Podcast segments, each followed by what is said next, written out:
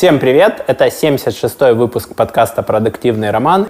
Самое интересное, что я 76-го года рождения. Имеет смысл начать там с чуть-чуть истории, как это все у нас так получилось. Да? Я как-то придумал э, технологию, которая позволяет показывать любые типы изображений, и я решил, что нужно это коммерциализировать. А, и оказалось, что они на отрез отказываются платить за это. Ребят, вот это то, что вы делаете, вы там денег не заработаете. Вот это вот процесс продаж, как он, как он выглядит. Ребята, привет! Привет, все отлично, но мы из Украины, давайте дешевле. Мы цену подняли, взвинтили тогда, по-моему, в 10 раз. И дела пошли гораздо лучше. Э, значит, раньше у нас было больше программистов, Сейчас у нас больше маркетинг и sales. Подкаст «Продуктивный роман» о компаниях, которые делают продукты в интернете, сервисы и приложения. Подписывайтесь на новые выпуски на сайте roman.ua в разделе «Подкасты». Ставьте 5 баллов в iTunes и рекомендуйте друзьям. Всем привет! Это 76-й выпуск подкаста «Продуктивный роман», и у меня в гостях Евгений Шпика, SEO и фаундер Pix.io. Привет. Самое интересное, что я 76-го года рождения. Это, наверное, знак какой-то. Да, это крутое совпадение. Спасибо, что приехал из Харькова. Расскажи нашим слушателям, зрителям, чем занимается Pix.io, какую проблему вы решаете? Ну, в первую очередь, спасибо, что пригласили. Э, ну, наверное, имеет смысл начать там с чуть-чуть истории, как это все у нас так получилось, да? Значит, занимаемся мы этим э, нашим Pixio с 2012 года. Это получается уже 7 лет. Ничего себе. Да, это а, много. Да, это много. Значит, начинали мы с того, что я как-то придумал э, технологию, которая позволяет показывать любые типы изображений в браузере. То есть я работал там в предыдущей компании, и так вот получилось, что я придумал, как показывать там всякие сложные штуки, типа дайком медицинских э, форматов, потом э, всякие там RAW изображения с камер. Э, в в обычном браузере. И я решил, что нужно это коммерциализировать. То есть, по сути, ты работал с, с медициной, да. у них есть файлы, и нужен предпросмотр да. этого файла до его открытия. Совершенно верно. Угу. Совершенно верно. Вот.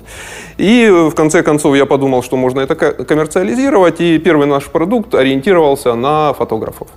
Значит, это было веселое стартапное время.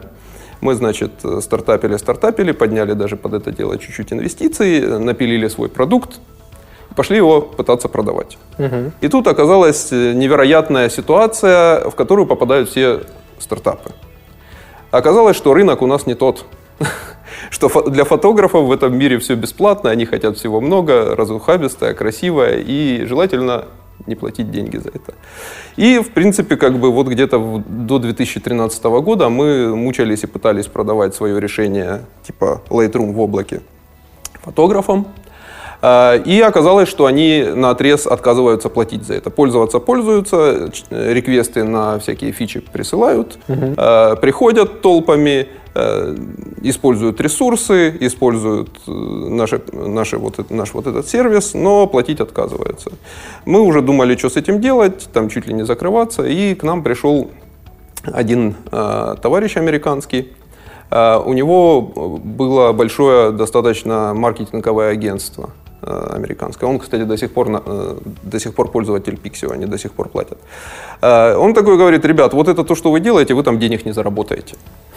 Но вот это вот то, что вы сделали, если это чуть-чуть допилить, повернуть там градусов на 30 и чуть-чуть вот причесать, то это может быть бэкбон моего бизнеса.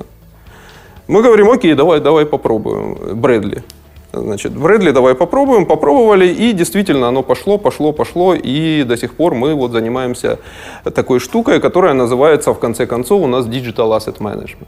То есть, uh-huh. что это такое? Это э, репозиторий медиафайлов, система для управления дизайном, э, фото э, продукцией, видео э, продукцией и т.д. и т.п. То есть, э, как бы, эта штука позволяет собрать в одном месте все медиа-ассеты, медиафайлы, э, быстро их искать, находить, управлять, обсуждать, э, показывать заказчикам там, и т.д. и т.п. То есть вот пол, полный вот этот вот как GitHub, да. только для дизайна. Вот примерно то же самое. Так вот это и работает до сих пор.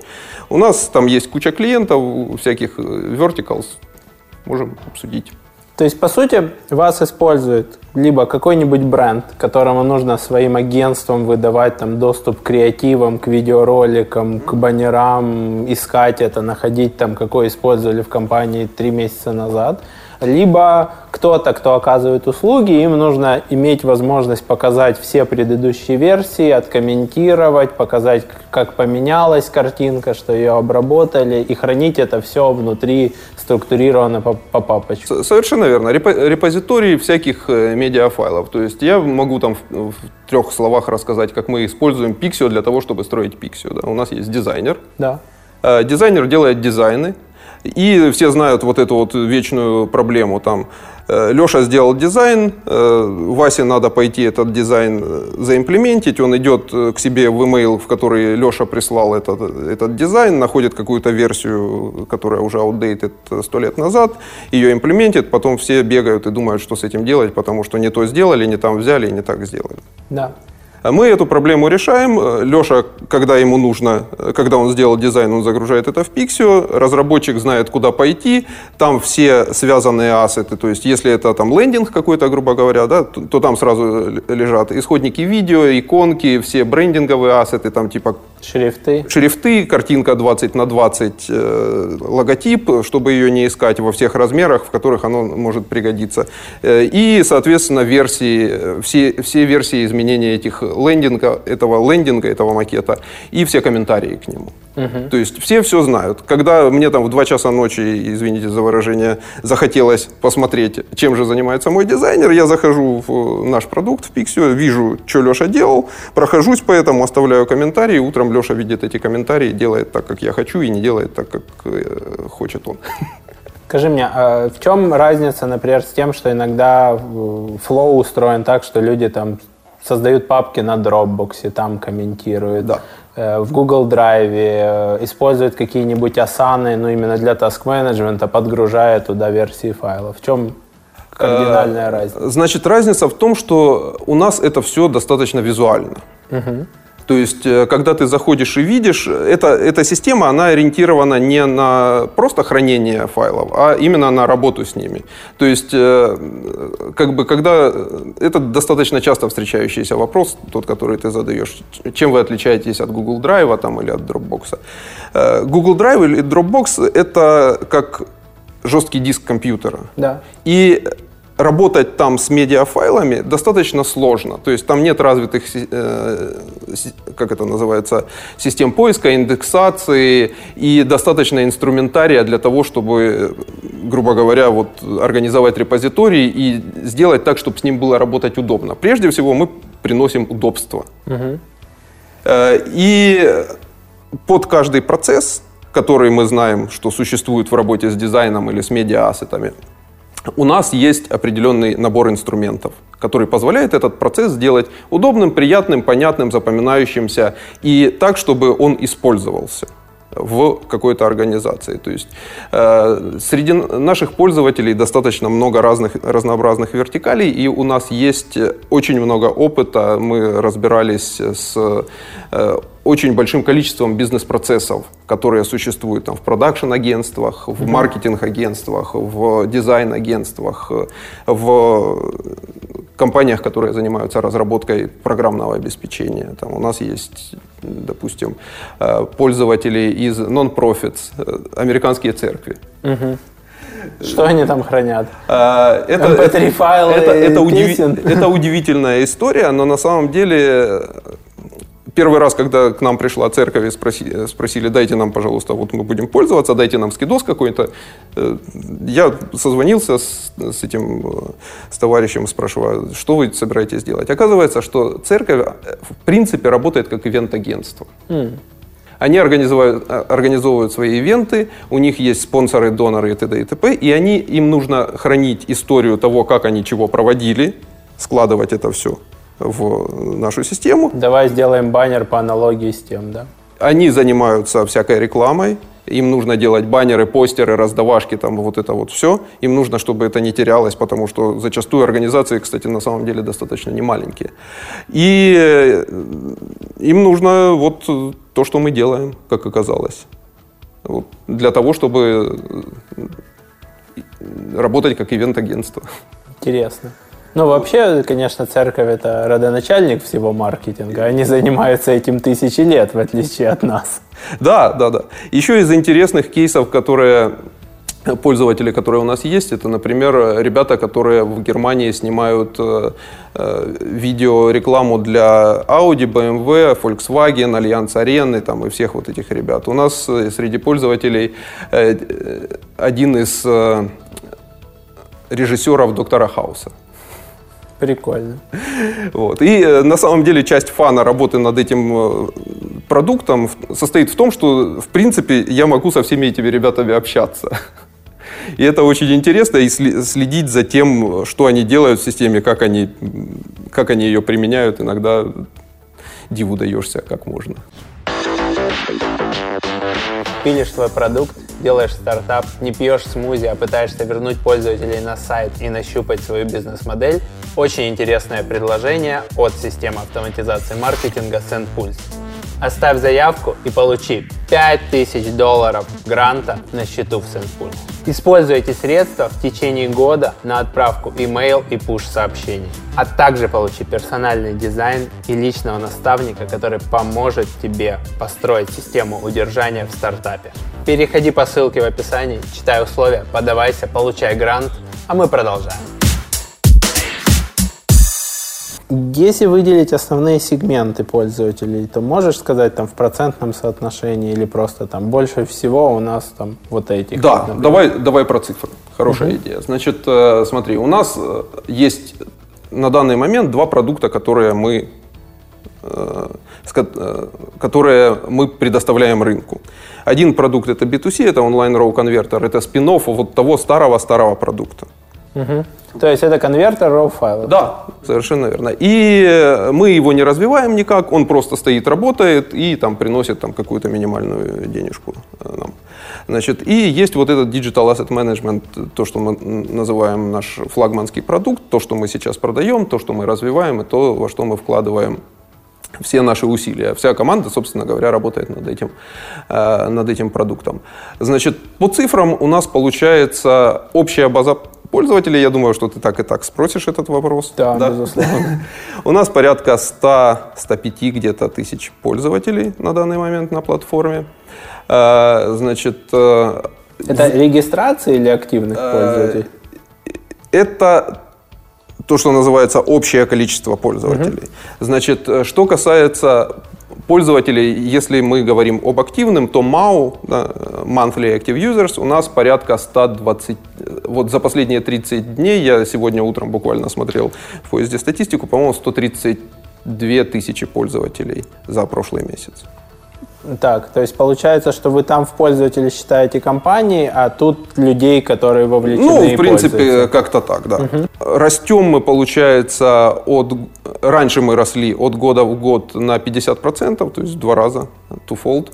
Э, мы никогда не делали ни, никакого маркетинга такого вот серьезного, и мы этим занялись вот буквально с начала этого года. То есть мы с помощью сарафанного радио росли где-то в два раза, и я надеюсь, что мы там 3-4 фолда сделаем в, э, вот, в следующем году, когда все процессы будут там, где нужно. Угу. То есть, как бы ситуация какая получается? Мы фактически до конца 2018 года мы подгоняли Product Market Fit, и к нам постоянно приходили пользователи, они говорили, вот нам вот этого не хватает, нам вот этого uh-huh. не хватает, нам вот этого не хватает. И вот этот процесс, он в принципе практически прекратился где-то в ноябре-декабре прошлого года. То есть люди приходят, и они готовы уже покупать эту коробку. Ну, вот то, что ты вначале рассказал, вы вначале сделали продукт, а потом пошли пробовать да. его продавать. Сейчас вы просто э, оцениваете, что да, это логичное требование, вы внедряете, или вы как-то там тестируете, вы говорите, окей, там, вам этого не хватает. Если мы это сделаем за два месяца, вы готовы сейчас годовой контракт подписать? Или вы все равно вначале внедряете, а потом... Не-не-не, там... все, ты, ты абсолютно все верно говоришь. Более того, мы сейчас, если кто-то приходит с фичи-реквестом, мы берем этот фичи-реквест, говорим, окей, он должен пройти наш внутренний триаж. То есть мы смотрим, насколько это логично и вписывается в продуктовую линейку. Ну, условно, завтра к тебе приходят, говорят, мы бы хотели еще JS-файлы через вас Да, смотреть. Ты такой, это не наш продукт, С- это Совершенно верно. GitHub». То есть, если оно так не вписывается, мы сразу говорим, извините, мы этого делать не будем. Значит, второй вариант. Э, Если оно вписывается, с большой вероятностью этот реквест уже есть у нас в roadmap. У нас есть roadmap, он достаточно развесистый, он приватный, мы его не публикуем для того, чтобы никого не расстраивать. Вот. И Если этот э, реквест уже есть в roadmap, мы говорим, он там, если в конце, мы можем э, сказать, что если вам нужно вот прямо сейчас, мы вам выкатим э, стоимость э, разработки этого, и мы можем поставить его типа там выше. Выше. Да. По приоритетам, и там в следующем спринте вы его увидите, возможно, если это что-то не сильно большое.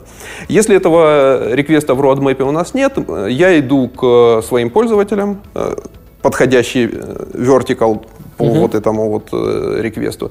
Э, Спрашиваю их, насколько им было бы полезно, интересно, понятно, какой бизнес-процесс э, предполагается с помощью этой фичи улучшить, там, автоматизировать и т.д. и т.п. И если все говорят, да-да-да, конечно, хорошо, то мы просто берем это, этот, э, этот фичи-реквест, добавляем в roadmap, э, отдаю, потом дальше, как э, с любой фичи, ты берешь, отдаешь дизайнеру, дизайнер дизайнит и т.д. и т.п. пошли в разработку. Вот. То есть так вот это работает. Давай закончим с цифрами. Значит, по, э, я уже сказал, что у нас где-то э, чуть больше 100 тысяч э, зарегистрированных там, пользовательских профилей, назовем это так.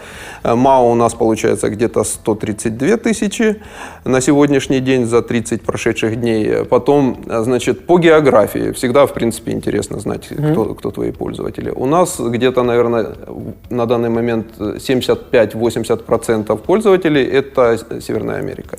США, Канада. Да, что логично. То есть наш продукт, он больше всего пользуется спросом на рынке с высокой конкуренцией. То есть чем выше конкуренция, тем... Высокой ценой человеческих Да, ресурсов совершенно и с расположением headquarters, главных офисов крупных брендов, агентств и компаний. Э, По Европе я могу сказать, что мы даже не по странам скорее распределены, а по городам. У нас есть Лондон, Берлин, э, Париж есть э, и Скандинавия есть там кусочек. И у нас есть э, очень прикольные пользователи, там, допустим, из э, Норвегии. Э, Они издают 80% локальной прессы в Норвегии. М. То есть это такой конгломерат, да, хороший. СМИ. Из таких вот топовых пользователей у нас есть там часть Caterpillar, ребята, которые экскаваторы делают. А, Есть интересные ребята вот эти вот из Норвегии компания. Вот недавно буквально зашла, зашло агентство по продаже недвижимости из Америки, одно из самых старейших, я думаю, кто в рынке узнает их, их порядка 30 тысяч человек там работает. Но я не думаю, что они возьмут и откроют 30 тысяч юзер-аккаунтов, это было бы прекрасно. Но я думаю, они чуть, э, чуть поменьше, там, скорее всего, начнем с какого-то отдела. Агентству порядка 100 лет. Прикольно. Такой реально family, Да, да, системный э, хороший бизнес. большой бизнес.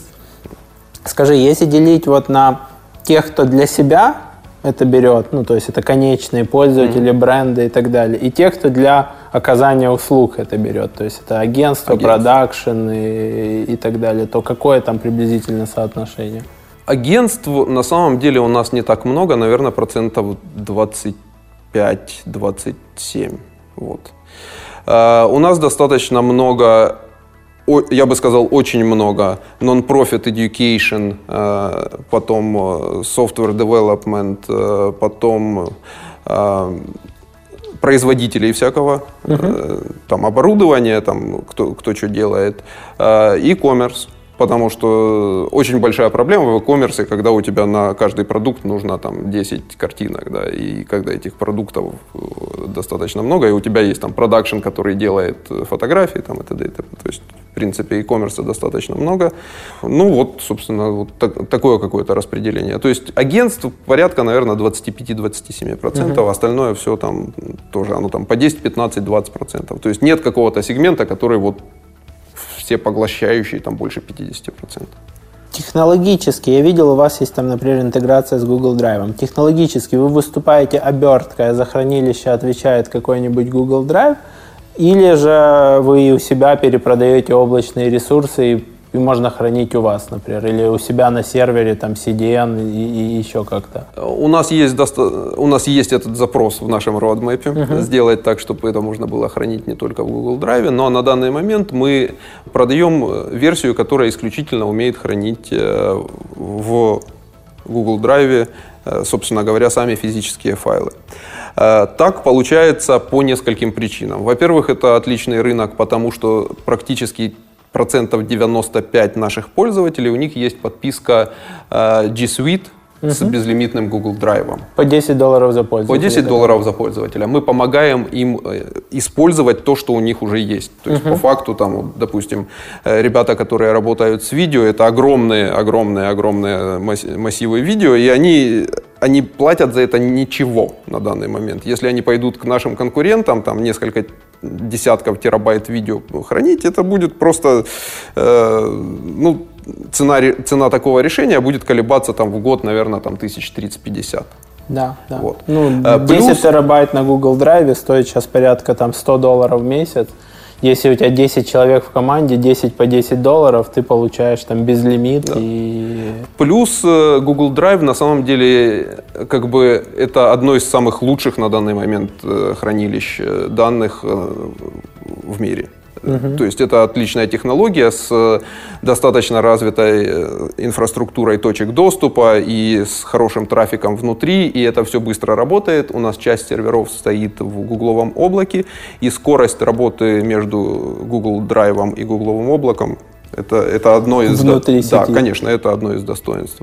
И, естественно, Google Drive это как бэкап Pics.io. То есть даже если, там, не знаю, не дай бог, там Pics.io 5 минут недоступен, всегда можно пойти в Google Drive и будет сложнее, неудобней, но всегда ты можешь найти свои файлы.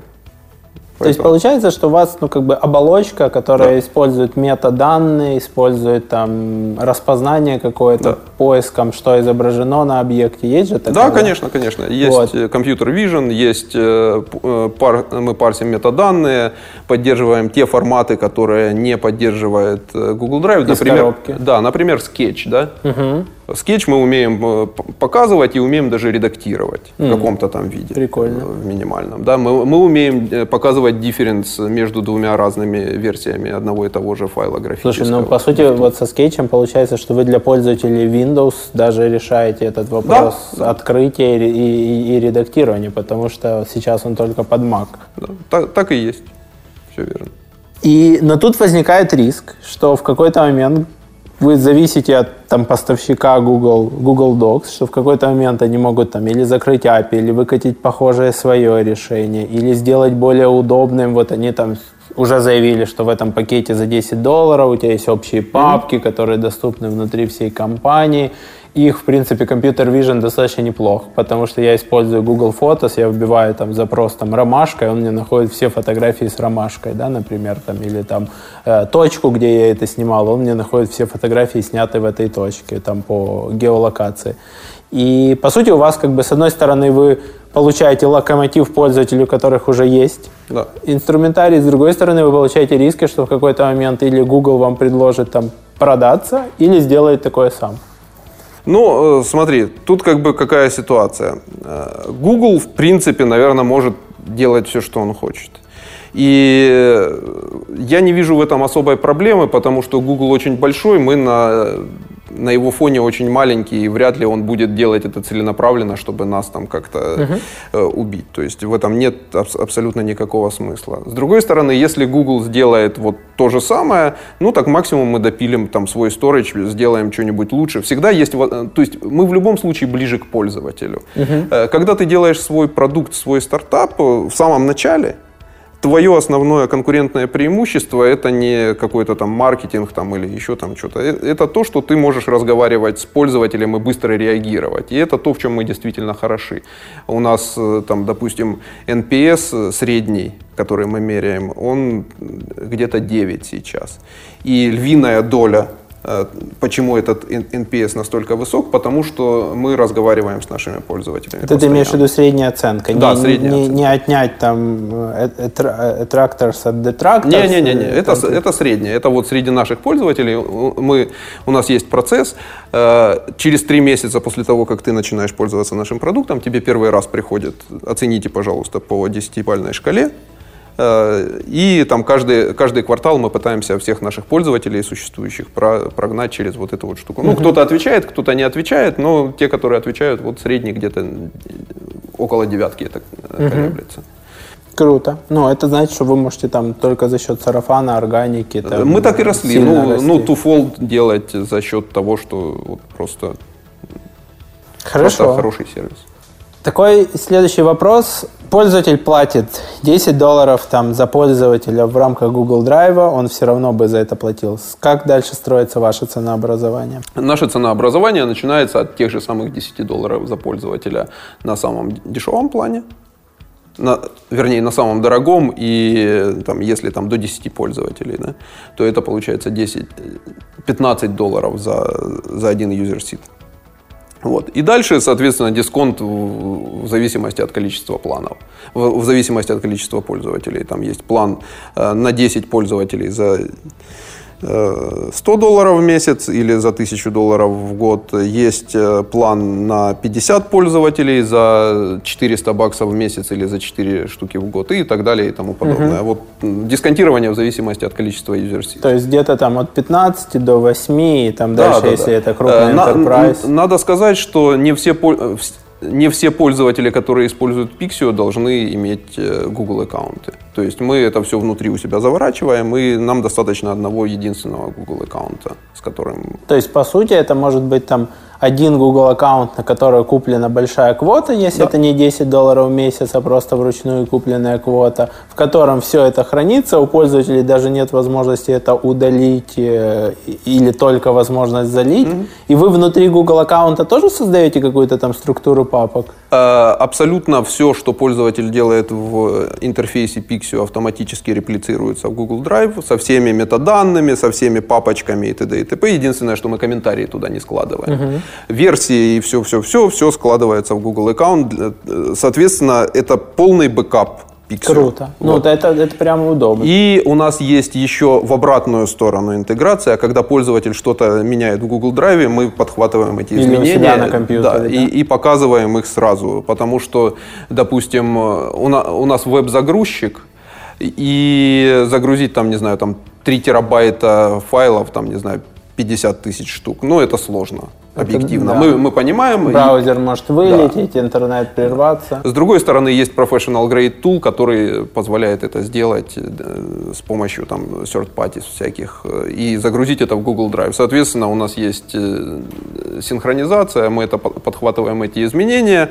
берем, смотрим, если это файл Photoshop и, допустим, Google Drive не умеет показывать там тамдейлы какие-то, мы отправляем, делаем тамдейлинг. Если это там raw файл какой-то и нужны метаданные какие-то, мы это все попарсим, все сложим, красивенько, все будет хорошо. Если пользователи внутри выдают доступ, то этот доступ дублируется в Google Drive? Нет. Нет. Нет. То есть мы вот эту всю систему security инкапсулируем у себя, и все это работает на, Чтобы на не забыть потом там да. снять, чтобы не отслеживать да. там потом удаление да. и так далее. Да. И по сути вы еще и отслеживаете изменения файла, и в этот момент под капотом что получается? Вы восстанавливаете прошлый файл, сохраняете его с другим именем и сохраняете текущий? Ну, вот если пользователь поменял на своем компьютере в Google Drive, он взял да. там файл, его поменял, внес изменения в Sketch, была восьмая версия, стала девятая, но он не переименовывал, не скопировал. Мы это подхватим и покажем точно так же, как это выглядит в Google Drive. То есть вы просто будете использовать вот эту вот Google да. Drive историю да. ревизии файла, и если надо будет, можно будет восстановиться. Но да. отдельно вы не создадите. Нет, нет, нет, мы ничего отдельно не создадим. Все будет э, вот точно так же, и, и все на месте. Ваша вот эта модель мне очень напоминает, есть такой сервис Spin Backup, который угу. подвязывается под Google почту и позволяет тебе удобнее, чем по их API и, или еще чему-то там, мигрировать пользователей, бэкопировать почту. Там, э, я ну, его да, использовал, и, когда мы переползали в Google Suite с одного домена на другой. Я нашел по-моему, их я использовал. Я нашел вот там огромную инструкцию, чуть ли не в консоль надо залезть у Гугла. И там, типа, и у ребят там, типа, заплати нам разово денег, мы все там поперенесем, все, э, не надо тебе ничего скачивать на компьютер, выливать, там, мы все сделаем, но на основе Google. Э, ну, надо сказать, что просто G Suite это огромная экосистема, да. Э, то есть это продукт, а вокруг нее уже построена огромная экосистема, в которой там можно найти все, там, начиная от майндмэпов каких-то, которых не хватает в Google Docs, да, объективно. Uh-huh. И заканчивая там какими-то сложными enterprise решениями для миграции там сотен и десятков пользователей вместе с их данными из одного аккаунта в другой аккаунт. Там, бэкапы очень популярная тема.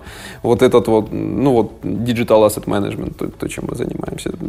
Есть G Suite Marketplace, да? да. Знаешь, туда можно зайти и посмотреть, что там у них есть. Там достаточно много. Ну и там ты можешь точечно под свою задачу поставить поставить какую-нибудь штуку, которая будет открывать какой-то тип да, файлов. Да, совершенно верно. Вы же выступаете больше там как цельное решение. Ну, то есть это, это решение для collaboration а вокруг библиотеки медиа, медиафайлов для организации. И каждый уже находит там то, что, он, то, что ему нужно. Либо это управление дизайном в случае там, агентства или software разработки, либо это управление там, какими-то э, видеофайлами в случае продакшена, либо это работа с фотографиями. У нас есть там среди пользователей, допустим, фотостудии большие. Да. И у вас внутри есть такой онлайн-фотошоп. Э, да, у нас есть редактор, который позволяет, э, естественно, нельзя это называть фотошопом, да, ну, то есть будем да, честны. Да, да. Но в тех случаях, когда тебе надо минимально поправить, там, не знаю, Размер. Э, я, как я это использую, да, мне надо там в инвойсе, в PDF там что-то, логотип какой-нибудь периодически поменять. Я беру этот PDF, открываю в Pics.io, меняю этот логотип, быстренько сохраняю, отправляю туда, куда мне это нужно. Там, если есть какой-то PSD файл, у меня нет на, на, этом, на да компьютере. нет смысла покупать эту подписку. Да, да, ни скетча, ни фотошопа, ни иллюстратора, ничего для работы с этими файлами. Это все есть у нашего дизайнера, у меня нет желания это все сетапить, этим пользоваться, и зачем это мне нужно. То есть я всегда могу открыть, посмотреть. И, ну, и... Скетч еще полбеды. Ты заплатил разово там 100 долларов, у тебя просто через год прекратились апдейты, но если тебе надо быстро зайти, быстро глянуть или там вытащить какой-то там элемент, сбросить разработчику, потому что там дизайнер заболел, недоступен в самолете, да, но подписываться на Photoshop там, за, за 10-20 долларов в месяц за то, чтобы раз там типа в квартал открыть файл, бессмысленно. Смысла нет. Совершенно верно. Вот. Ну, собственно говоря, это вот то, что мы делаем, и так, как мы... Это... Не воюет с вами Adobe в том плане, что вы даете возможность открыть PSD, там, отредактировать его? При... Да нет, ну, come on, это, в принципе, как бы... Ну, во-первых, это рынок, да? Э, то есть вот эта вся конкуренция, первые там 2-3 года жизни своего стартапа ты всегда там переживаешь по поводу конкуренции. Да. Я тоже такой там смотрю, ой, там Adobe что-то сделал очень похожее на нас. Ну, у них там Adobe то, Bridge, если я Конечно, не ошибаюсь. Adobe Bridge, Lightroom, у них есть Adobe uh-huh. Cloud, там и т.д. и т.п. Э, потом там, не знаю, там Coral что-то сделал, потом там э, этот Canon пытался делать хранилище, вот такой вот репозиторий. Ну, Canva что-то пытается делать, например. Canva все это делает, да. На самом деле, в принципе, как бы через 2-3 года ты перестаешь об этом сильно переживать. Ты смотришь, ага, вот эти ребята сделали прикольную фичу. Возможно, нам тоже такое имеет смысл сделать. То есть э, ты всегда находишь в конце концов своего потребителя, ты понимаешь э, свои конкурентные преимущества, каким образом ты пичешь своих покупателей, выстраиваешь вот, эту, вот этот процесс продаж – Угу. И, в принципе, оно работает, и нужно научиться это масштабировать, потому что вот в этот момент, в котором мы сейчас находимся, для нас вот 99, наверное, процентов проблемы – это рост каналов распространения информации о нас. Угу. Вот, вот и все. А конкуренция, ну окей, она есть, она всегда будет, и это хорошо и плохо одновременно. Угу. Как э, вы строите сейчас процесс продаж? Э, так, процесс продаж мы начали строить, э, наверное, вот осознанно с начала этого года. Значит, до этого мы продавались исключительно при помощи сарафанного радио. Угу. Пользователи наши э, смотрели, потом приходили там к своим каким-то друзьям, коллегам, говорили, о, смотри, вот такая прикольная штука, пользуйтесь, они и так далее. Вот эта вот вся история распространялась. Или выдавали агентство, агентство своим клиентам. Да, да, да, показывал клиентам, клиенты приходили, говорили, мы хотим такое же, вот все наши вот эти вот перенесите, тоже такие истории были. Значит, э, у меня была в какой-то момент иллюзия, что можно построить полностью селф-сервис. Да? То есть, когда пользователь пришел, посмотрел, купил.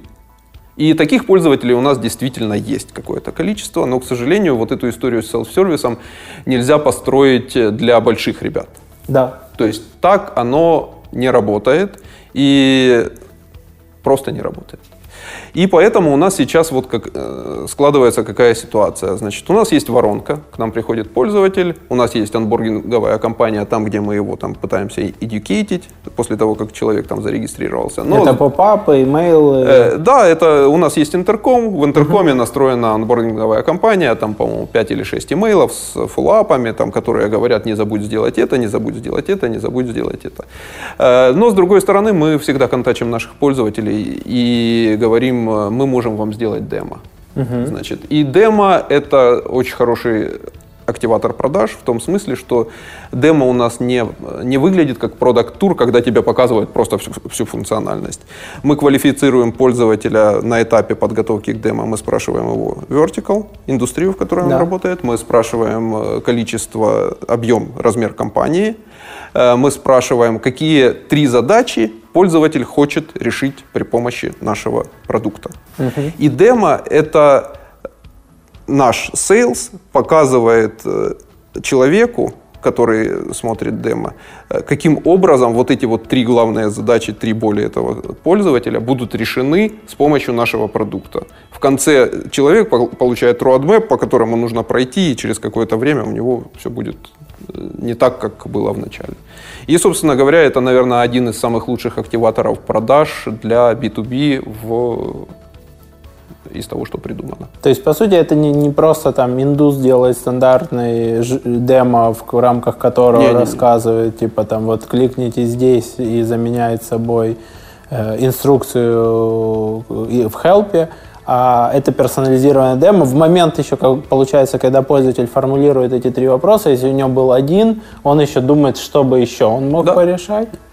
Или говорит, у меня один, но прям блокиратор, и вы концентрируетесь на одном. Мы вокруг этого построили достаточно интересный процесс, и всем, кто там задумывается построить вот примерно такой же процесс, я очень рекомендую в первую очередь эти демо записывать. Угу. Мы записываем каждый раз демо полностью. Э, мы делаем в Zoom демо, да. И вначале человек, который проводит демо, говорит, э, мы будем делать это под запись. Э, потом... Для, для обучения персонала, да? For training purposes. Нет, в основном мы говорим, что мы вышлем вам а. копию, и вы сможете там своим коллегам показать. Да. И, и сами не забыть. Если вы что-то забудете, да, вы всегда можете вернуться.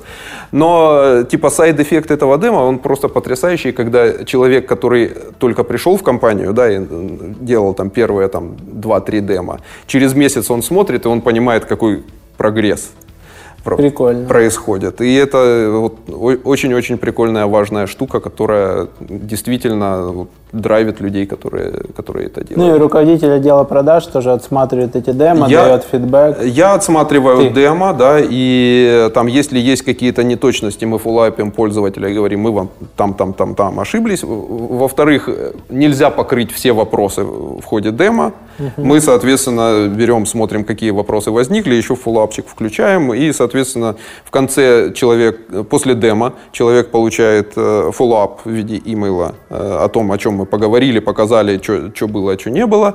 Значит, получает roadmap по внедрению продукта, такую PDF-очку на типа, несколько... Залейте все файлы да, на да, Google да. Drive, пригласите все свои агентства. 3-4 страницы получается. И видео, в котором он там периодически... Э, кто-то не смог прийти на митинг, да, и ему интересно было посмотреть, э, как, как работает система. Вот, собственно говоря, так, так оно и живет. Вот это вот процесс продаж, как он, как он выглядит. Угу. Вот. Демо можно, соответственно, забукать у нас через интерком, можно по имейлу, и у нас есть формочка отдельная на сайте. Поэтому, если кому-то интересно, приходите, оставляйте заявку, мы с удовольствием всегда показываем. Как, как это выглядит. Да, как это работает. Как вы квалифицируете тех, кому надо такие длинные, дорогие продажи Enterprise? Э, они обычно приходят и э, говорят о себе, о том, что у них э, вот все сложно. Это они сразу говорят, нам да. нужен white label или там... Они, они говорят, там, нам нужен enterprise план, давайте разговаривать. Или там специально под нас вот такие вот security требования, да, например? Периодически, на самом деле, вот ребята, которые, о которых я упоминал, компания из real estate из Штатов, да, их э, привели, допустим, наши э, старые пользователи агентства. Они им все показали, рассказали, провели, и, демо. провели демо, и там, в принципе, как бы осталось только закрыть сделку. Угу. То есть, ну, по-разному бывает, но вот история с Э, крупными заказчиками, э, с крупными пользователями, действительно, это всегда какая-то индивидуальная история. Там, допустим, Норвегов, вот этих вот наших, мы там, не знаю, в течение года закрывали. Там, тут не хватает, тут не хватает. Тут я ехал в поезде, им там опять что-то не хватает, надо что-то доделать. Ну, как бы они работают, там пользуются, все в порядке, но есть какие-то нюансы, там у них есть бизнес-процессы чуть сложнее, чем в среднем по рынку. Понятное дело, большая компания. Угу. При этом наверняка у вас есть такой эффект, как у Slack, когда начинает пользоваться одна маленькая группа, департамент, э, команда, э, становится удобно, и они потом приходят и расширяются, и говорят, давайте нам всех. Да, да, да. И периодически случаются там набеги какие-то пользователей. Э, они э, Плюс всегда любят поторговаться, типа, а вот нам надо не... У вас есть план на 50 человек, а нам нужно там 22 человека, а потом 25, а потом... Ну, вот это вот все. Ну, приходится с этим, с, с этим разбираться. Ну, в принципе, как бы несложно, и весело и интересно. Учитывая, что у нас процессинг, кстати, если кто-то задумывается над тем, что, на чем делать процессинг э, платежей, Stripe. Но нужна американская юрлица. Да, то есть э, это, это великолепная штука, которая ну, позволяет выкрутить э, руки прайсингу так, как можно только выкрутить. Ну, то есть вот за, за все время мы там каких только э, бесчеловечных экспериментов не делали, все пакетов. можно сделать, да. Ну, вот вы торгуетесь. Ты сказал, там, что у нас там малое количество пользователей дороже, большое меньше. Я просто пытался, я обычно всегда договариваюсь о скидках. Ну, mm-hmm. во-первых, я пишу, ребята, привет, все отлично, но мы из Украины, давайте дешевле. Вот. А во-вторых, обычно я привык к тому, что на годовых пакетах можно там сбить цену там иногда в половину. Ну, компания Можно. считает, сколько она там выплатит за рекламу, партнерам э, и так далее. Там ты говоришь, окей, я готов там вперед на год, на три года оплатить, какая будет цена. Вот. Но, например, Slack не торгуется. То есть да, Slack со говорит, Slack у нас была история тоже. 7-8 долларов там и все, и ниже никак, и, и независимо. Да, мы там в минуса как-то ушли в самом начале, и они требовали, и не, не, когда мы заплатили, пришлось вот эти, я говорю, минуса просто уберите, и, продолжаем. и, и мы продолжаем. Они говорят, нет, нифига, пришлось заплатить минуса. Ну, у них сильная э, позиция с одной стороны, с другой стороны, ну, я в принципе как бы я чувствую себя человеком, когда ко мне приходят и торгуются. Это как на рынке. Ну, в случае со слаками я тебе скажу, что я просто, у меня, может быть, это моя ментальная история, но в Google Suite я понимаю, я покупаю календарь, Active Directory, почта, там, типа Google Docs, хранилище. Я покупаю целый да. комплекс решения каких-то своих задач. Сайт на Google сайте, интранет там и так далее. В случае со слаком я покупаю чат. Ну, ну, типа, чат стоит 8 долларов, э, там а Google, это, Google Suite от 4 там, и 2 в годовом тарифе до там, 8, если ты уходишь вот в этот тариф 10 там, или 12, там, до 10 за пользователя. Но там ты получаешь целый пакет инструментов, здесь ты получаешь чат. Удобный чат, но один. Я согласен, что есть некоторая диспропорция, но с другой стороны, допустим, есть продукты, к которым не приходит в голову пойти поторговаться, да, там, не знаю, к Adobe, к тому же самому. Да, да, да, да к MailChimp. Да, к MailChimp, там, к огромным каким-то компаниям, просто ты понимаешь, что если ты будешь торговаться, ты будешь торговаться с ними бесконечно, потому что они на твой email просто не ответят. Так они еще цены поднимают. Да, и, и у них э, response time. Кстати, по поводу поднятия цен. Значит, мы вначале пытались продавать очень дешево. Из разряда там пару долларов, по-моему, за юзер аккаунт. И один из самых лучших советов нам дал один из наших пользователей. Пришел и говорит, ребят, поднимите цену. Мы цену подняли, взвинтили тогда, по-моему, в 10 раз. И дела пошли гораздо лучше. И сейчас мы думаем, надо еще чуть-чуть поднять цены. И, в принципе, это то, о чем вот э, есть вот эта вот идея, что нужно по- всегда поднимать цены в SaaS-тусовке. Да? Да. Э, люди говорят, поднимайте цены, потому что с низкими ценами некоторые опции будут вообще в принципе недоступны. То есть, если вы продаете какой-то продукт, там, не знаю, за 100 долларов в любом случае, да, и вы хотите продать там условное там Кока-Коле какой-то, да, на, на всю Кока-Колу, то э, просто когда э, человек, который будет принимать решение, посмотрит на этот ценник, он не будет рассматривать ваш продукт серьезно. И это одна из проблем низкого ценообразования. Да. Есть еще проблема, естественно, высокого ценообразования, когда у тебя продукт стоит 10 тысяч долларов, просто не все его будут рассматривать, что, чтобы купить. Но вот так вот оно тоже случается. Интересно. Да, по поводу поднятия цен есть еще одна ин- ин- такой интересный инсайт, ну, поскольку мы часто и много общаемся с пользователями, и как-то там с одним из наших лояльных пользователей я поднял вопрос, типа, говорю, вот мы, если будем поднимать цены, как вы на это реагируете, реагируете в общем, как ваш бизнес, да? Он говорит, ну, в принципе, как бы для нас э, мы не боимся того, что мы, вы поднимете цены за свои услуги, мы боимся того, что вы закроетесь. И поэтому, в принципе, как бы, если у вас есть достаточно лояльная э, аудитория, и люди ценят то, что вы делаете, то, как вы это делаете, то, в принципе, надо не бояться поднимать цены. То есть, естественно, там, взвинчивать, там, не знаю, в 10 раз, наверное, мы больше не будем, но там на 20-30% раз в 2-3 года. Ну, это вы поднимали там условно с 15 долларов Да. минимального пакета в 150. Да, да, да. Ну, это, это полезно. У нас даже в самых первых выпусках подкаста был Саша Галкин из Компьютеры. Они тоже поднимали цены. Они говорят, совсем другие компании приходят, совсем по-другому пользуются, по-другому вклинивают в свои процессы, по-другому ценят. И получается другая магия.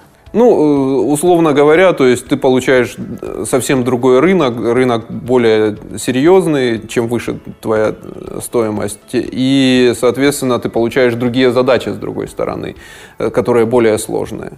Ну, И за все, больше ценностей. да, за все своя цена. Ну и можешь платить больше за привлечение пользователей.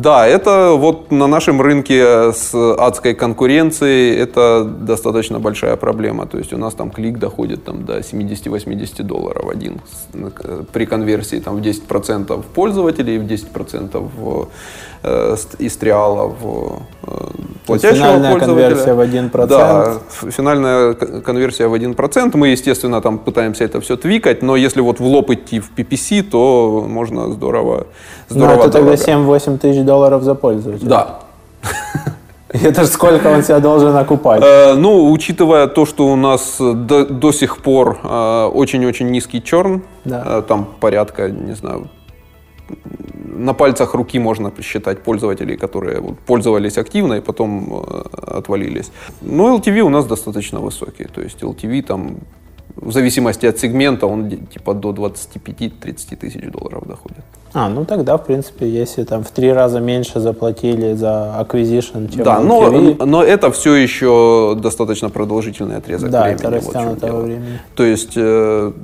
как бы вот, в- вот такую вот лобовую цену за, за 70 долларов за клип мы, готов, мы платить не готовы принципиально. Именно поэтому вот мы сейчас экспериментируем там с маркетингом, с привлечением именно с PPC, там смотрим на разные каналы, каким образом можно там готовить Facebook, каким образом готовить LinkedIn, каким образом...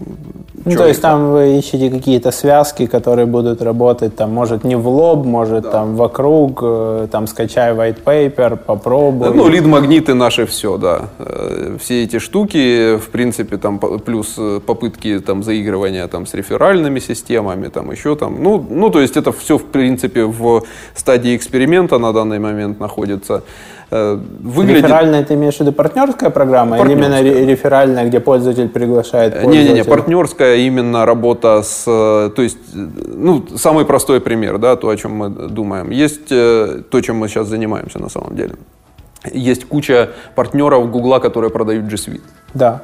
И, соответственно, они могут в нагрузку продавать тем, кто видит, что если они видят, что люди там занимаются там дизайном, медиа, продакшеном там и вот этими всеми штуками, которые, в которых мы помогаем, они могут продавать нас и таким образом то, что называется value-added resellers. Да. Вот mm-hmm. Мы сейчас пытаемся с ними там как-то договориться. Есть несколько лидов, с которыми мы на данный момент обсуждаем. Есть компании, которые занимаются тем, что они продают digital asset management. Да. Э, есть э, у них в линейке, допустим, есть решения гораздо более дорогие, чем мы. Угу. И есть э, просто часть потребителей, которым ну, дорогое решение, оно не нужно. Потому что дорогое это зачастую супер кастомизированное. Да, когда компания... Или под очень сложную задачу. Или типа, под например, очень... как, как Frame.io, по-моему, называется да, да, проект, да. который именно видеомонтаж в облаке. Да. Совершенно верно. Вот это, это пример вот такого, оно супер узкоспециализированное, таргетированное вот для конкретного кейса. Если хочешь снимать сериал, вот иди Frame.io возьми. Если ты хочешь там, не знаю, рекламу для YouTube делать, то Pixio вполне годится. Угу. То есть ты, по сути, можешь хранить все эти промежуточные видеоролики? Конечно, да, конечно. Но надо сказать, что у нас хранят и более серьезные проекты. У нас есть компании, продакшн, которые фильмы снимают короткометражки. И там можно прокомментировать конкретное время. Конкретное время, конкретный кадр, можно там отметить, сказать, вот посмотрите здесь, там квадратик написать, вот тут make it brighter, здесь make it darker, там и т.д. То есть все, все в принципе можно сделать.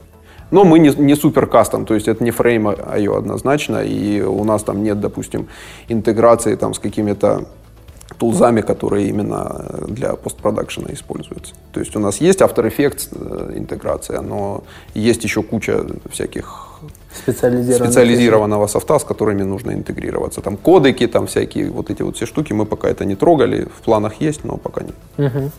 Какая команда сейчас работает в проекте? А, так, значит, сейчас э, у нас, наверное, последние, последний год все, в принципе, стабильно по headcount у. У нас, получается, работает человек 15-17. Периодически мы там привлекаем там, то фрилансеров, то там еще что-то у нас. Вот, э, значит, раньше у нас было больше программистов, сейчас у нас больше маркетинг и sales. Угу. То есть мы фокус чуть-чуть переключили, знаешь, э, когда, э, когда тебе нужно заполнить склад, а потом тебе надо все со склада продать. Вот сейчас мы пытаемся продать все со склада. Там ребята, которые занимаются программированием, у нас их три человека, и мы сейчас еще парочку ищем. Ищем девопса и ищем бэкэнд. Угу. Соответственно, если кто-нибудь хочет, пишите. Кто оставшиеся 12 человек? Э, это саппорт, маркетинг, э, копирайтеры, PPC, э, я и вот все, все вот эти вот люди, которые занимаются, собственно говоря, дизайнер, Угу. Все, кто занимается привлечением, по факту привлечением и вот работой с пользователями. Слушай, ну круто. Мне всегда нравится в продуктовом бизнесе, что ты можешь там очень небольшой командой делать да. Э, большие продукты, которые будут там 100 тысяч пользователей в месяц заходить, пользоваться, проплачивать автоматически. Но, но это все еще очень долго. То есть вот в моем понимании это адски долго. То, ну, с 2012 -го года, да. да. Это не... То есть вот в прошлой, э, на прошлой позиции я в компании работал, да, за 10 лет там сделали продукт и сделали экзит в 120 миллионов. Могу. Это, это Маккесон? Да, это Маккесон. Это, это покупатель финальный, финальный угу. Маккесон был. Мы делали систему для поддержки коронарного стентирования. Это медицина, это все серьезно, сложно, там э, совсем это другой. зубы, да? Не, не, не, это э, а сердце, сердце, да, угу. Кардио, кардиология. Там все дорого, сложно и э, совсем другой уровень всего грубо угу. говоря. То есть риски другие, Риски страховки. другие, конечно, страховка и э, продажи совсем по-другому выглядят, по-взрослому. То есть там, там э, ты закрываешь одну сделку, там несколько миллионов долларов.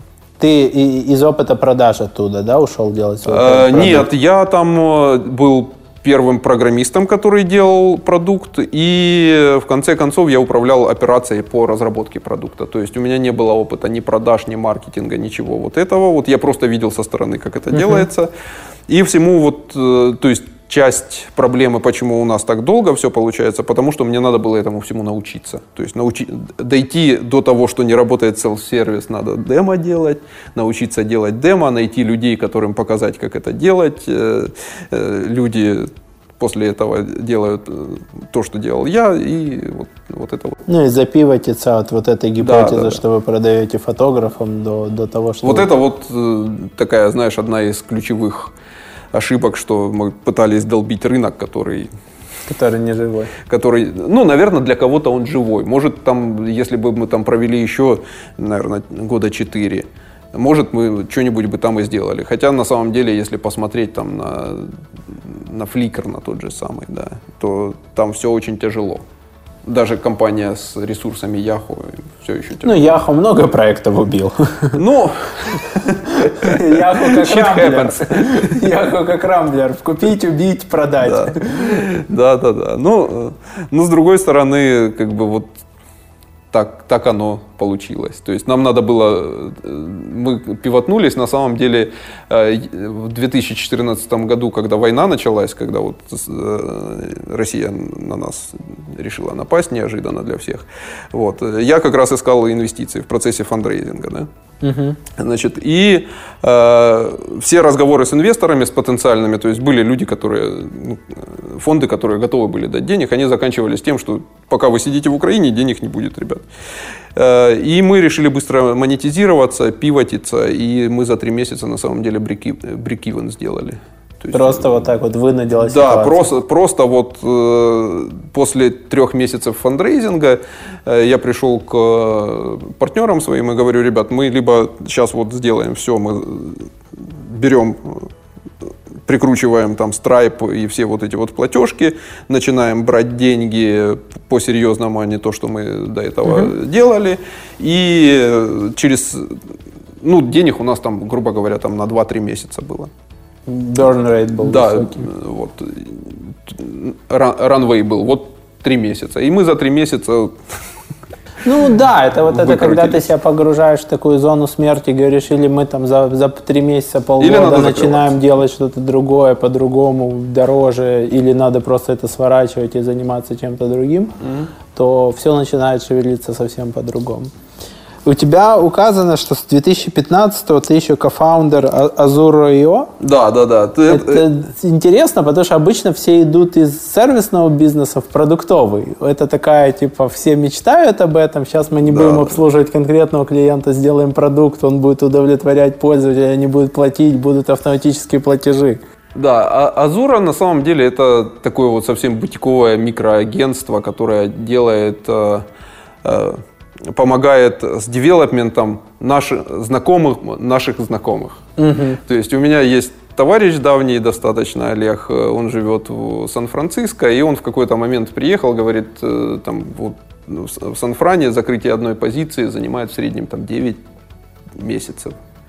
А здесь есть девелоперы, в принципе, ну, можно найти людей, которые там умеют и хотят.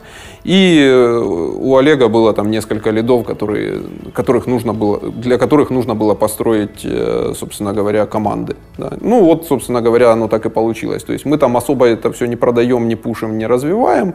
Оно вот э, есть там пару компаний, для которых мы просто это делаем. Ну и по сути вот, это было там же на фоне войны, что второй источник да, какого-то да, да. стабильного дохода, другая бизнес-модель. И ты брал каких-то людей из э, Pixel, не-не-не. Или, или вы отдельно а, харили на это направление? Ну, смотри, то есть э, вот эта вот история по поводу того, что кто-то хочет из одной бизнес-модели пере, пере, перебраться в другую бизнес-модель. Я всегда очень рекомендую э, взять книжку, которая называется «Дилемма инноватора». инноватора. Угу. И перед тем, как пытаться сделать вот это, прочитать эту книжку и понять, о чем она. Потому что там все написано нельзя в рамках одной бизнес-модели построить, вырастить другую бизнес-модель, потому что существующая бизнес-модель неизбежно каннибализирует э, новое. Угу. Э, каждый раз, когда приход... ко мне там, я часто достаточно разговариваю с ребятами, с фаундерами сервисных компаний, они приходят и говорят, э, мы бы хотели построить у себя продукт. Мы там выделили там трех инженеров, да, и Посадили и project менеджера. Да, и project менеджера. И вот они делают. Я им всегда задаю один и тот же вопрос. Если к вам завтра придет заказчик и скажет, я куплю вот этих инженеров по 100 долларов в час, вы откажетесь? Ни один человек не откажется. Никогда в жизни. Поэтому первое, что сто... нужно сделать... Ну и это бюджетообразующий бизнес. Совершенно верно. Первое, что нужно сделать, нужно разделить карманы. Отдельный бюджет, отдельные люди, отдельный офис, эти бизнесы не должны пересекаться. Нужно закоммититься и сказать, я вот в, это, в этот э, проект, продукт, я в него положу вот такое количество денег, а дальше мы будем там, не знаю, искать инвесторов, или оно выйдет на самоокупаемость, или как-то что-то с ним, mm-hmm. с ним будет, или я его закрою, если это неудачно. Да? Но надо, чтобы люди, кор, э, вот команда, чтобы они были отдельно. Потому что иначе рано или поздно ты отправишь дизайнера с продукта дизайнить что-то для твоего сервиса. Ну и там получается еще дополнительно конфликт, что там ты продаешь, например, часы людей, а да. там тебе надо не часы, а то, чтобы эта фича решала потребность, сколько времени она займет, Конечно. вообще не важно. И плюс время разгона э, э, продуктовой компании, оно несопоставимо больше, чем э, сервис, сервисной операции там любой. Uh-huh. Да? То есть, ну, в, это, в этом есть проблема. Есть э, какая-то, какая-то вот стигма по поводу того, что сервис это плохо. Сервис неплохо, сервис это хорошо, господи. Это такой же бизнес, как, э, как и продуктовый Он просто бизнес. более операционный. Э, совершенно и, верно. И больше да. эмоционально тяжелый да. бывает. Он, он более операционный. Более того, как бы в сторону того, что это неплохо, я могу сказать, что агентства существуют и в Штатах, они существуют во Франции, в Германии, где угодно этих агентств полно. И, в принципе, это достаточно хорошо работающий бизнес, который нужен э, экосистеме точно так же, как продукты. То есть на одних продуктах нельзя строить все. В любом случае должны быть люди, которые внедряют, дотачивают, э, делают какие-то э, новые штуки, делают какие-то кастомные штуки, в конце концов. То есть это все агентский бизнес, он должен существовать. Как ты думаешь, не, не убьет ли алгоритмы появления там компьютер vision, алгоритмы машинного обучения э, часть агентского бизнеса? Ну, э, тут у меня как бы такое вот двоякое впечатление. На самом деле, поскольку образование у меня все-таки IT, я в принципе понимаю, о чем идет речь.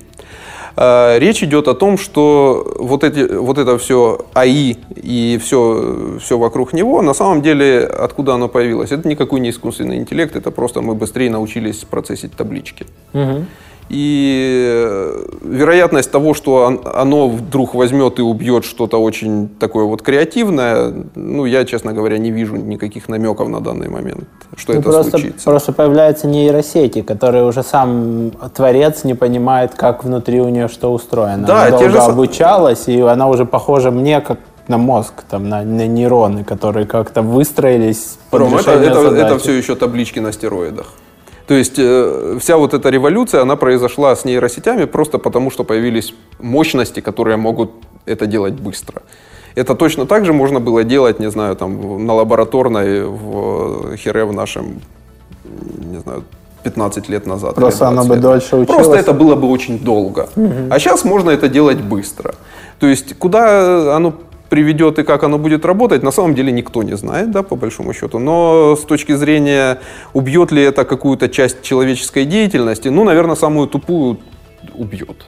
Э, то есть там какие-то вещи, там машины, да, сами научились да. ездить. То есть это, это логично. Там распознавание, то есть вот э, я вижу в этой штуке больше бенефитов, чем опасности на данный момент. Угу. То есть, э, допустим, в нашем продукте у нас есть волшебная палочка, на которую ты нажимаешь, и там, если у тебя на фотографии космонавт, она тебе говорит, у тебя там космонавт, шлем, там оранжевый костюм, там и т.д. и т.п. Раньше тебе нужно было это все руками вбивать. Ну да, сейчас, сейчас, ты, сейчас оп, у тебя там все, не прекрасно. работает сервера Фейсбука, или ты включил режим там для слабовидящих, и ты видишь, как там да. каждая из фотографий распознана, что на ней с высокой вероятностью. И как бы ты можешь выделить там, не знаю, 100 тысяч фотографий, нажать кнопочку, и у тебя они будут оттеганы, и ты всегда найдешь своего космонавта среди этих э, фотографий. Это, это прекрасно. И это то, э, собственно говоря, что наоборот людям оставляет часть для Творчество. креативной работы. Для творчества то, чем мы, собственно, и должны заниматься. Никто ж не должен вбивать космонавт.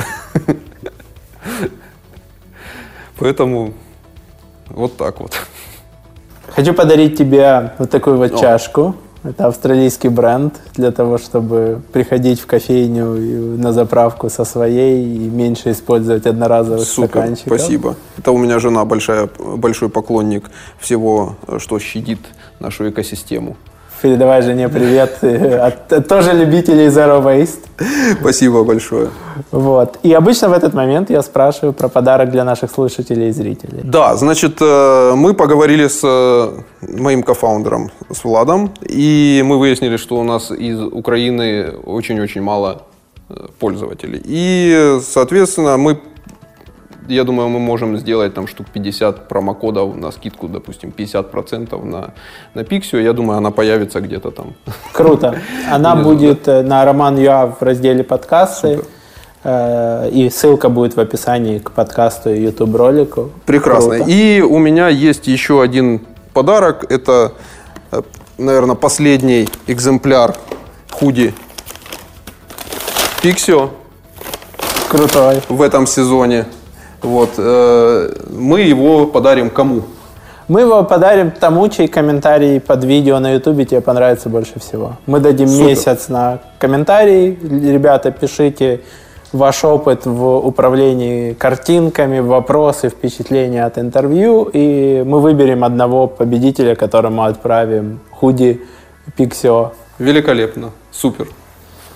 Расскажи, как, как ты отдыхаешь, чем ты занимаешься во время досуга? Ох, ну, как все, наверное, все люди любят путешествовать, ну, я надеюсь, да. Сейчас прекрасное время для этого, там все эти безвизы, из Харькова летает я все еще живу в Харькове, и из Харькова начало летать достаточно большое количество всяких самолетов в разные э, места. Вот в Италию скоро собираемся слетать там, в следующем месяце. И это, наверное, вот основное занятие, кроме работы. Ну, кроме всего прочего, я все еще дико тащусь от того, что я делаю, поэтому это, я тоже рассматриваю это исключительно как хобби. Э, и заработок денег два в одном. А по поводу спорта, ну, таким каким-то системным, кроме там утренней зарядки, я особо ничем не занимаюсь. Э, зимой люблю покататься на лыжах. Угу. Австрия, Италия, вот это вот наше. Там под, под Инсбруком, да? Да, да, да. Альпы, да, там очень Альпы. красиво. Красиво залезть куда-нибудь. Вот в прошлом году мы были в Червине, 4000 метров, сверху красиво все. Да, там четырехтысячники. Очень, очень клево. По поводу отдыха, ну, с друзьями встречаюсь, гуляем. Прикольно.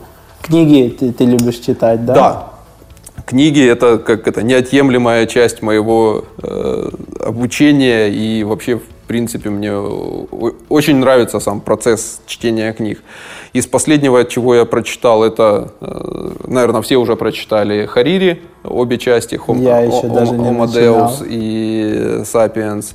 Значит, э, до этого э, я там читал Талеба полностью закончил, прочитал. Шкура на кону? Да, шкура на кону хорошая. И антихрупкость. Да, анти, антихрупкость вообще отличная. Если вот из таких вот системообразующих книг, да, то есть, ну, Талеб, понятно, это такие штуки, как глыба. Он часто повторяется, такой графоманит местами, но все еще очень, очень Местами здорово. иголки да, в сторону конкурентов. Да, да. Вот. Из того, что вот сильно повлияло, есть такая штука, называется «Искусство стрельбы из лука». Mm, Очень хорошая книга. Э, это вот там буддизм, там все эти вещи. И вторая книга, которую я бы очень порекомендовал всем, кто занимается предпринимательством, это «Obstacle is the way». Препятствие это путь. Да, да? препятствие это путь. Это стоицизм, знаю, там вот эти штуки. И как бы одна из основных проблем, там, когда ты делаешь свой какой-то продукт, проект, там что-то в первый, в первый раз, там предприниматель, да, это вот эти горки. Да. Сегодня утром я гений, я все придумал, сегодня вечером я идиот, ничего не получается. Есть э, да. комикс этот с птичкой, которая летит, как ее все задолбало. И, и с этим очень сложно бороться попервой, особенно до, до тех пор, пока ты не понимаешь, что, собственно говоря, вообще происходит. Да. И вот эта вот книжка Obstacle is the Way, это, наверное, вот самое лучшее, что в этом смысле со мной случилось. Я ее прочитал и такой, о, хорошо. Добро, теперь я знаю, что То происходит. есть теперь ты рефлексируешь и понимаешь, да. почему это происходит. Да, надо себя ловить, вот когда ты там либо слишком высоко полетел, либо слишком низко упал, надо понимать, что на самом-то деле там надо подумать такое, а что произошло. Ну, ничего в основном не произошло. То есть там просто вот это вот оно такое должно быть. Такая синусоида, да? да? Интересно. Я тоже люблю Талеба. Я прочитал «Антихрупкость» и «Шкура на кону». Э, он очень много ссылается на идеи стоиков, конечно. И то, что ты сказал, надо будет почитать, потому что стоицизм, похоже, достаточно интересное направление для того, чтобы дальше с ним, с ним жить. Скажи, у вас есть еще проект с коворкингом в Харькове? О, да, это огромная-огромная история. На самом деле, я пару раз о ней рассказывал. Значит, у нас есть, э, я кофаундером являюсь э, Фабрика Space. Это четыре этажа. Э, на первом этаже ресторан, на втором этаже ивент-зона, на третьем этаже ивент-зона и на четвертом этаже еще коворкинг. Значит, э, э, инвестор Pixio как-то пришел и говорит, вот вся ваша вот эта вот экосистема очень-очень хорошая, красивая, там все айтишники, очень прикольно, давай для них сделаем что-то офлайновое. И так появилась вот фабрика Space. Это место, куда люди приходят, там проводится куча конференций, там самая большая, по-моему, в Украине Харьков GS Артем Захарченко делает, он у нас раньше работал. Э, Вова Макуха делает Харьков ЦСС. И там, цело, там практически каждый день можно туда прийти покушать и найти что-то интересное. И, соответственно, можно поработать э, в коворкинге. И в какой-то момент, э, когда в фабрике было, наверное, года полтора, выяснилось, что есть такое вот люди приходят в фабрику по одному, потом они там как-то группируются, и им нужно место для отдельной уже для команды.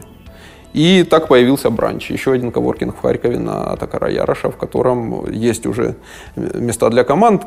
К огромному, не знаю, сожалению или к счастью, я могу сказать, что места там были проданы еще там, через два месяца после того, как он запустился, и сейчас там, по-моему, человек 50 лайн на то, чтобы съесть.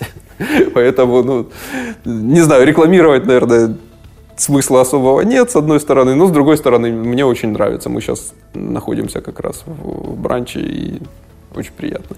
У нас команда, кстати, часть сидим вот в этом вот в коворкинге находимся, и часть распределенная. В принципе, все, все для этого способствует. Круто. Очень хороший формат. Как буду в Харькове, Заходи, постараюсь зайти посмотреть. Все, все покажем, все расскажем. Потому что я когда последний раз был, я там не сталкивался с коворкингами, интересно, Приходи. как, как все поменялось. Э, от, от фабрики у всех э, очень хорошее впечатление именно от коворкинга, потому что это такое вот оно ламповое, такой лофт такой красивенький.